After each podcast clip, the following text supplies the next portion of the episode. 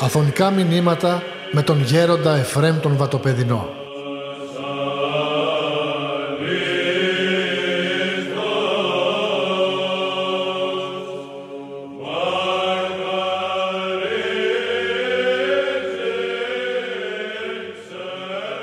Έχει μερικές μέρες που είμαι εδώ στην Αγγλία, στη Μεγάλη Βρετανία όπως λένε, στην Λονδίνο. Πήγα και στην Οξφόρδη, έκανα μια ομιλία ή στους φίλους του Αγίου Όρους και είδα και οι Εγγλέζοι, ας πούμε, πατήρ Ιωσήφ, όπως είπα, ήταν εκεί, είχαμε μια ωραία συζήτηση, αλλά βλέπω ότι άλλον ο μελετημένος άνθρωπος και άλλον ο φωτισμένος άνθρωπος. Δηλαδή υπάρχει μια μεγάλη διαφορά. Δηλαδή μπορεί κάποιος άνθρωπος να διαβάζει φιλοσοφία, να διαβάζει διαφόρους, ε, κατάλαβες ακόμα και Αγίους Πατέρες. Αν δεν δεχθεί το φωτισμό του Αγίου Πνεύματος, αυτός ο άνθρωπος δεν μπορεί να κάνει τίποτα απολύτως. Γι' αυτό και έτσι αυτές τις μέρες σας λέγω έτσι από τις εμπειρίες που περιφερόμουν σε διαφόρους τόπους ότι εδώ πέρα πρέπει να πάρετε στα σοβαρά την πνευματική ζωή. Δεν την παίρνετε στα σοβαρά. Και μιλώ γενικά, δεν θέλω να λέξω τον καθένα από εσάς ξεχωριστά. Αλλά θέλω να πω ότι πρέπει να αρχίσετε να μελετάτε τους Αγίους Πατέρες, να αρχίσετε να μελετάτε τους βίους των συγχρόνων Αγίων μας, του Πατρός Παϊσίου, του Πατρός του Γέροντος Ιωσήφ του Ισυχαστού, του πατρός Πορφυρίου, του πατρός Ιακώβου του Τσαλίκη. Δηλαδή όλοι αυτοί είναι σύγχρονοι Άγιοι που μερικούς από αυτούς εμείς τους ζήσαμε. Και βλέπουμε ότι αυτοί οι άνθρωποι πραγματικά με τα λόγια τους μπορούν να μας ξυπνήσουν. Και ακριβώς αυτοί οι άνθρωποι έχουν βιώσει τη χάρη του Αγίου Πνεύματος στη συντελειότητα. Δηλαδή αυτοί πήραν αυτό που λέμε γίνεστε τέλειοι. Έγιναν τέλειοι, κατά χάρη τέλειοι να μου πείτε μα υπάρχει τέλος στην τελειότητα; Δεν υπάρχει η, η τελειότητα είναι ατέλεστος όπως λένε οι Αγίοι Πατέρες αλλά όμως έφτασα σε ένα μέτρο πνευματικών που έφυγαν από τα πάθη πήγαν στα χαρίσματα του Αγίου Πνεύματος και σήμερα μαρτυρούν με τη ζωή τους ας είναι και κοιμημένοι. Γι' αυτό βλέπετε, ας πούμε ο πατήρ Παΐσιος έλεγε να, πούμε, να αυξηθεί το φιλότιμο του ανθρώπου. Τι είναι το φιλότιμο νομίζετε; Να αυξηθεί η διάθεση του ανθρώπου να λατρεύσει τον Θεό. Βλέπετε, ας πούμε, πάνω πάτε στα φυσάντικα, ξέρω που πάτε εδώ, βιομηχανίες, επιχειρήσεις, πράγματα κάνετε. Το ζήτημα πρέπει να ιεραρχήσει τα πράγματα. Και το Ευαγγέλιο δεν απορρίπτει την πρωτοβουλία να εργάζεστε. Αντιθέτως, όσοι θέλει μία εργάζεστε, δεν πρέπει ούτε να τρώει, λέει ο Απόστολος Παύλος. Το Ευαγγέλιο δεν διδάσκει μια νιρβάνα. Ξέρω, εντάξει, είπαμε στην εκκλησία καλά και λοιπά, μετά να μην κάνεις άλλον αμαρτία. Ούτε αυτό ήρθε κάποιος νέος προχθές που μου στο Άγιο Νόρο, λέει, Μα εσείς λέτε μη εκείνο, μη τούτο, μη το άλλο, εμείς τι θα κάνουμε; Του λέω, παιδί μου, δεν λέμε μη και μη. Εμείς λέμε αυτό όπου λέει ο Άγιος Χρυσόστομος. Πάντα απόλαυσον αμαρτίας απόστηθη. Δηλαδή, μπορεί να τα, ο χριστιανός να απολαύσει τα πάντα παρεκτός αμαρτίας. Αυτό πρέπει να καταλάβουμε ότι η αμαρτία είναι η βάση της δυστυχίας. Η αμαρτία είναι η καρδιά του θανάτου. Γι' αυτό βλέπετε σε όλες τις ακολουθίες λέμε «Καταξίωσον Κύριε αναμαρτήτως φυλαχθήνε ημάς». Πρέπει αυτό να το καταλάβετε και θα το καταλάβετε αυτό καταρχήν αν εξομολογήσετε. Πρέπει να έχετε πνευματικό, πρέπει να λέγετε τα αμαρτήματα, τα ελαττώματα που έχει ο καθένας. Δεν γίνεται διαφορετικά. Έρχονται μερικοί κοινωνούν χωρίς να εξομολογηθούν. Δεν είναι σωστό. Μάλλον δεν ζημιώνουν, δεν ωφελούνται. Γι' αυτό δηλαδή πρέπει να καταλάβετε ότι για να ζήσει κανείς πνευματική ζωή και να διανοιχθεί ο νους του, πρέπει να αποθέσει, να ταπεινωθεί και να πει αυτά τα αμαρτήματα παίρνει την άφεση των αμαρτών αλλά παίρνει και χάρη του Μικέτη αμαρτάνει, δηλαδή παίρνει και χάρη να μην αμαρτάνει. Λέει μερικοί, ας πούμε, έρχονται στο Άγιον Όρος, λένε να εξομολογηθεί, σου λέει κάποιος αδελφός. Λέει δεν είμαι έτοιμος. Το δεν είμαι έτοιμος νομίζετε ότι είναι μπλεγμένος κάπου και νομίζει ότι θα ξεμπλέξει και μετά θα εξομολογηθεί. Δεν ξεμπλέκει. Εάν δεν δεχτεί τη χάρη του Αγίου Πνεύματος μέσα στο μυστήριο της εξομολογήσεως δεν μπορεί ο άνθρωπος να φύγει από την εχμαλωσία. Βλέπετε το τσιγάρος ας πούμε. Τι είναι ο τσιγάρος; Και όμως είναι εχμαλωσία. Ένας ο οποίος καπνίζει. Προτιμά να καπνίσει παρά να έχει φαΐ. Αν του πεις ποιον πρότιμα, τσιγάρο ή φαγητό, και ας πεινά πολύ. Τσιγάρο. Διότι ακριβώς είναι εχμάλωτος αυτού του καπνού. Και αυτό λέει ο Απόστολος Παύλος, Ό,τι σύτητε, τούτο και δεν δούλωτε. Δηλαδή σε αυτόν τον οποίο ητόμεθα, σε κάποιον πάθος που ητόμεθα, είμαι θα δούλη του πάθο. Βλέπεις ο θυμός. Τι είναι ο θυμός; Δεν είμαι θα δούλη του θυμού. Ενώ βλέπεις ότι έξω είμαστε ευγενεί, Είμαστε, έχουμε το σαβαρβί, έχουμε χαμογελαστεί. Μόλις κλείσει η πόρτα, πάμε στο σπίτι που φεύγει η μάσκα της κοινοδοξία, μέσα στη γυναίκα μας, τα παιδιά μας, θα γίνει χαλασμός κόσμου. Γιατί, διότι είμαστε εχμαλωτισμένοι από το πάθος του θυμού. Λέει κάποιος με θύμωσε, έλεγα εκεί στους φίλους του Αγιώρους που ήταν και ο Χριστάκης εκεί. Δεν σημαίνει με δεν υπάρχει με θύμωσε. Δεν υπάρχει ήρθε και με τάραξε, λέμε. Ποιος σε τάραξε. Απλώς άναψε το switch, τσίλησε το switch, το πίεσε και ακριβώς άναψε η λάμπα του πάθους που έχεις μέσα σου. Το θυμό είναι μέσα σου, δεν σου το έδωσε ο άλλος. Ασχέτω να σου φέρει με αποτομία, να σου και να πούμε, με, με επιθετικότητα, να σου φέρει και με ηρωνία. Μπορούσες να μην μη θυμώσεις, αν δεν έχεις το πάθος του θυμού. Άρα λοιπόν το πάθος του θυμού είναι μέσα στον άνθρωπο. Γι' αυτό βλέπετε αυτοί οι σύγχρονοι Άγιοι που τους ζήσαμε κιόλας, βοήθησαν τους ανθρώπους ενώ ζούσαν κατάλαβες να δείξουν, να, να καταλάβουν ότι το πάθος είναι μέσα μας. Γι' αυτό λέει στο γεροντικό ρίξε το πτέσμα επάνω σου λέει και δεν έχω πειρασμό σε σχάτω αναπνοής. Έτσι είναι, δεν, δεν γίνεται αλλιώς. Πρέπει ο άνθρωπος να λαμβάνει την ευθύνη πάνω του. Και τότε ακριβώς βλέποντας η χάρη του ότι ταπεινώνεται και λαμβάνει την ευθύνη πάνω του και αυτό που λαμβάνει την ευθύνη πάνω του δεν δημιουργεί μελαγχολία και απαγοήτευση και απόγνωση. Όχι. Όταν υπάρχει αληθινή μετάνοια, δεν δημιουργείται μελαγχολία και απόγνωση και βλέπεις όπως μου έλεγε ας πούμε και ο πρίγκιπας ο δικός σας εδώ που έρχεται στο Αγίο Όρος, μου λέει εμείς οι Άγγλοι θεωρούμε την ταπείνωση σαν κόμπλες μειονεκτικότητος. Δεν είναι έτσι. Ο ταπεινός είναι άρχοντας. Ο ταπεινός είναι ολοκληρωμένος. Ο ταπεινός είναι εκείνος ο οποίος είναι πάνω από όλους. Κατάλαβες και βλέπει τα πάντα με μια μεγαλοπρέπεια, με μια μεγαλοσύνη, με μια αρχοντιά. Διότι ακριβώς έχει το πνεύμα του Θεού. Ο ταπεινός άνθρωπος είναι αυτός που έχει το πνεύμα του Θεού. Ενώ βλέπετε πολλές φορές πάμε κοτσομπολεύουμε. Γιατί μου, πώς μου φέρθει αυτός και τι είναι αυτός και τι νομίζει ότι είναι αυτός και πήρε πάνω του και κάνει ό,τι θέλει. Αυτά δεν λέγονται αυτά τα πράγματα. Μπορεί να είναι έτσι. Τώρα αγαπάς, κάνε μια προσευχή. Μυστική προσευχή, και πε Θεέ μου, αυτός ο άνθρωπος αυτή τη στιγμή κάνει αυτό το λάθος. Φώτιστο να καταλάβει τι πρέπει να κάνει. Έτσι είναι. Γι' αυτό βλέπετε υπάρχει σήμερα κρίση. Υπάρχει σήμερα κρίση μέσα στο γάμο. Εγώ βλέπω ότι η κρίση, η πρώτη κρίση μέσα στο γάμο είναι ότι είναι, είναι κρίση επικοινωνίας. Δεν επικοινωνούν σήμερα οι, οι σύζυγοι. Δεν υπάρχει επικοινωνία. Έρχεται και ήρθε μια γυναίκα προχθές στη Θεσσαλονίκη. Μου λέει: Έρχεται ο άντρα μου, είναι επιχειρηματίας. Έρχεται να φάμε, υποτίθεται. Υποτίθεται. Είναι το κινητό. Λοιπόν, τον παίρνει ένας τηλέφωνο, φεύγει από το τραπέζι 10 λεπτά. Έρχεται να ξαναφάει, αλλά σε 5 λεπτά άλλα 10 λεπτά. Στο κινητό, τηλεφωνά. Αυτή δεν είναι κοινωνία.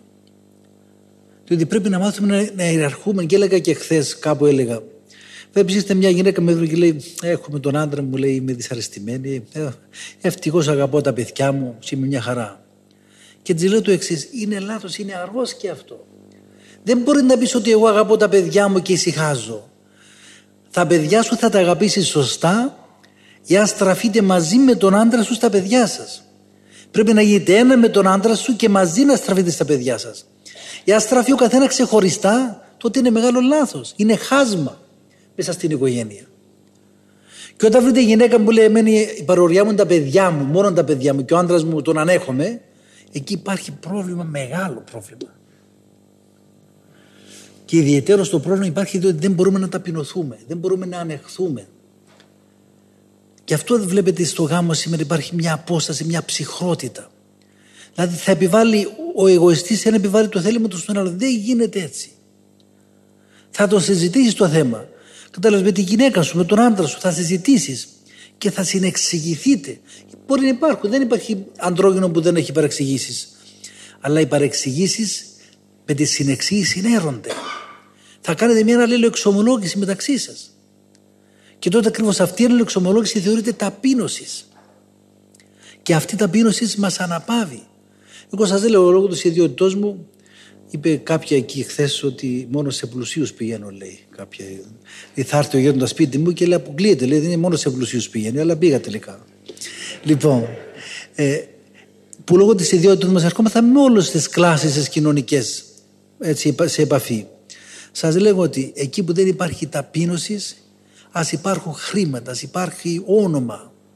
Είναι, είναι μια δυστυχία σκέτη, μια σκέτη δυστυχία. Γι' αυτό, αν ενταχθεί κανείς σωστά μέσα στη χάρη του Θεού και αν ενταχθεί σωστά μέσα στην Εκκλησία, τότε γεύεται τη χάρη του Θεού. Και όταν η χάρη του Θεού έρθει, τότε αρχίζει η ίδια η χάρη σαν μητέρα και σε ελέγχει και σου λέει: Εκεί δεν εφερθείς καλά. Εκεί μπορούσε να φερθείς καλύτερα. Εκεί μπορούσε να, να πιο καλά. Εκεί μπορούσες, ας πούμε, κατάλαβες να είσαι πιο σωστός. Η χάρης ίδια κανοναρχεί στον άνθρωπο ο οποίος αρχίζει και τη δέχεται και έχει επαφή μαζί της. Ε, σήμερα περισσότεροι άνθρωποι έρχονται, ας πούμε, μια τυπικό, έναν τυπικό εκκλησιασμό. Θυμάμαι ότι που λέει κάποιος πνευματικός πατηριοσύ και μου έκανε εντύπωση και σαν που δεν μου άρεσε στην αρχή. Στο Άγιο Όρος μου λέει, αν έρχονται εδώ οι προσκυνητέ και τους ρωτώ, εκκλησιάζεσαι κάθε Κυριακή; Εάν μου πουν όχι, δεν μιλώ μαζί τους. Του λέω, γιατί δεν μιλάς; Διότι ο άνθρωπος μου λέει που δεν εκκλησιάζεται κάθε Κυριακή, σημαίνει ότι η ψυχή ακόμα είναι νεκρή δεν αισθάνεται αυτόν τη δίψα της χάρη του. Και όντως έτσι είναι. Εμείς οι μοναχοί πάμε 7 ώρες την ημέρα στην εκκλησία, το 24ωρο. Εσείς όταν δεν θέλετε να πάτε μια ώρα την εβδομάδα, αυτό είναι θανάσιμο αμάρτημα. Μα λέει δουλεύουμε. Μα 48 ώρες την ημέρα δεν θα δουλεύετε, τι καταλαβαίνετε. Μα θα ξεκουραστώ, λέει την Κυριακή. Ρε παιδί μου, έλα στην εκκλησία και ξεκουράσω μετά. Ή πλάγια λίγο πιο γρήγορα. Για να σηκωθεί να πας στην εκκλησία να ξεκουραστείς. Όταν κάθεσαι στην εργολογία, κάθεσαι στην τηλεόραση. Η τηλεόραση έχει ένα κουμπί πανί, αλλά ξεχνούμε ότι έχει ένα κουμπί που κλείνει. Το ξεχνάμε αυτό. Ε, βλέπετε όλα αυτά είναι προβλήματα τα οποία τα λύει χάρη του Άγιου Πνεύματος όταν έχουμε σωστή θέση και ένταξη μέσα στην Εκκλησία. Και ο άνθρωπος ο οποίος πραγματικά προσεύχεται, πραγματικά σου νηστεύει. Βλέπετε η νηστεία. Η νηστεία τι είναι; Έρχεται ας πούμε, 40 μέρες, ας πούμε, τα Χριστούγεννα αρχίζουν οι Άγιοι Απόστολοι, έχει νηστεία. Τι είναι, είναι μια ταπείνωση και μια ενότητα. Όλοι οι χριστιανοί νηστεύουν απανταχού της γης. Βλέπεις ότι δίαιτα κάνω. Ναι, αλλά η δίαιτα δεν απαγορεύεται, αλλά η δίαιτα είναι ανθρωποκεντρική πράξη. Η νηστεία είναι χριστοκεντρική πράξη. Πήγα στην, όταν πήγα στην Κύπρο, είχε μια εκεί συγγέννησά μου, μας κέρασε η μάνα μου, ήρθε εκεί, έκατσε. Λέει, Θεία, δεν είναι η ώρα μου. Εγώ κατάλαβα, λέω, Είσαι αρρώστη, τι έχεις. Έκανε δίαιτα. Και αντί έκανες δίαιτα για να χάσω ακόμα τρία κιλά. Λέει για να έχω ωραία βεντέτα. Ωραία. Ναι.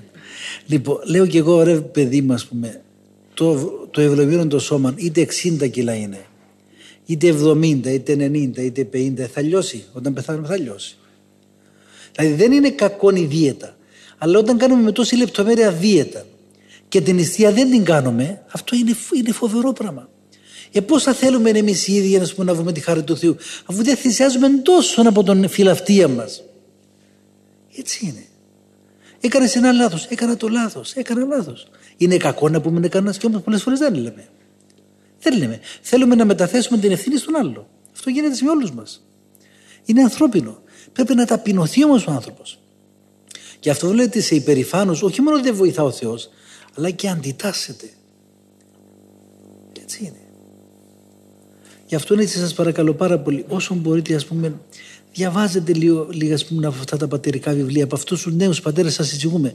Ξέρετε πατήρ στην Ρουμανία, Ρωσία, Βουλγαρία, Σερβία, πήγαν αυτοί το συγχρόνου μας Αγίων που είναι ένα στολίδι για την Εκκλησία και ξέρετε τι ανακηρισμός έγινε.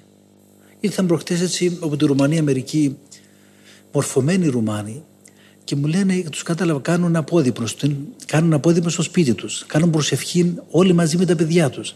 Του λέω, πώς, τους ρώτησα, πώς υπηρετεί αυτή η καλή συνήθεια. Λέει, διαβάσαμε το βίο του πατρός Παϊσίου.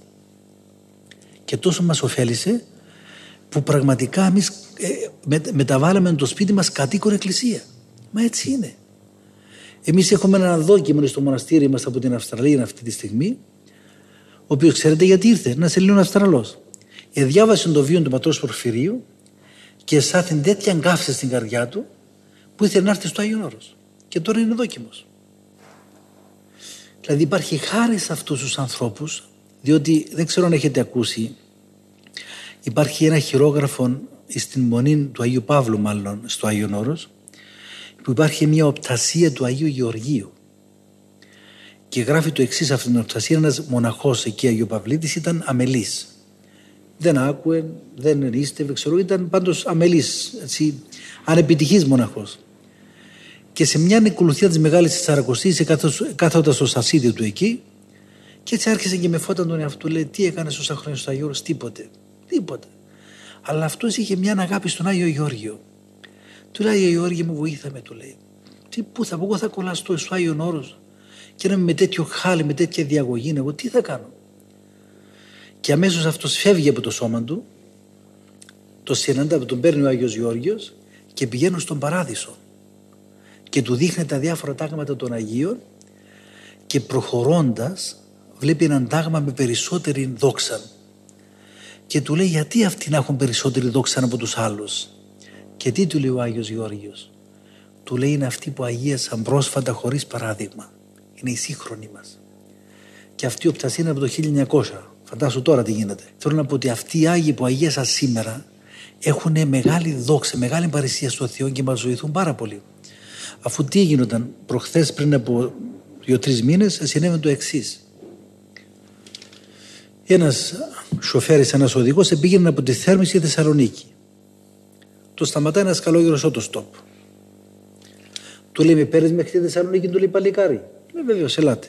Ήταν μόνος του.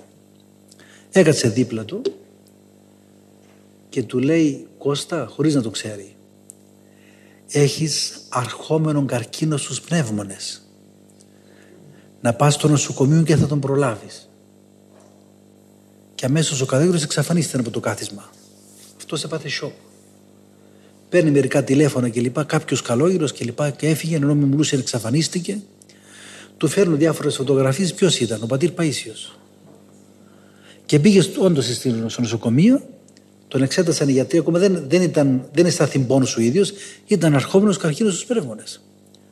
Βλέπετε ότι αυτοί οι άνθρωποι οι οποίοι βαρέσαν στο Θεό και μετά θάνατο εμφανίζονται και επιστοποιούν την, την αλήθεια του Ευαγγελίου.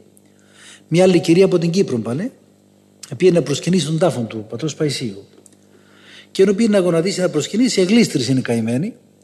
Ήταν ευθυνόπορο που πήγε και πέσε το χέρι της κάτω και χωρίς να το καταλάβει, όταν πήγε, ήρθε στο ξενοδοχείο, εκόλλησε λίγο χώμα η αγκώνα της από τον τάφο του και αυτή χάρηκε. Λέει: Με ανευλογία να έχω για να πάρω αυτό το χώμα.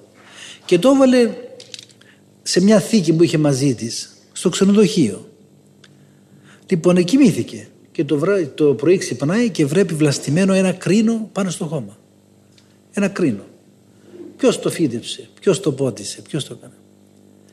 Ακριβώς αυτά μας τα δίνει η χάρη του Θεού σε αυτόν τον καιρό της αμφιβολίας και της απιστίας για να μπορέσουμε να βρούμε τη χάρη του Θεού. Γι' αυτό έτσι σας παρακαλώ πάρα πολύ πάρτε στα σοβαρά το θέμα της σωτηρίας της ψυχής. Η ζωή μας φεύγει, είναι ένα όνειρο. Φεύγουμε. Εδώ είμαστε φιλοξενούμενοι. Όπως πάμε σε μια κατασκήνωση και θα μείνω 15 μέρες και θα φύγω, έτσι και η ζωή αυτή είναι, είμαστε φεύγουμε. Έτσι ο άνθρωπος θα φύγει από τον κόσμο αυτό. Γι' αυτό μακάριος και ευτυχισμένος και τρισμακάριος ο άνθρωπος εκείνος ο οποίος σκέφτεται τα μη βλεπόμενα. Σκέφτεται τα μη ορώμενα και ποθεί τα μη ορώμενα για τη σωστή ζωή του.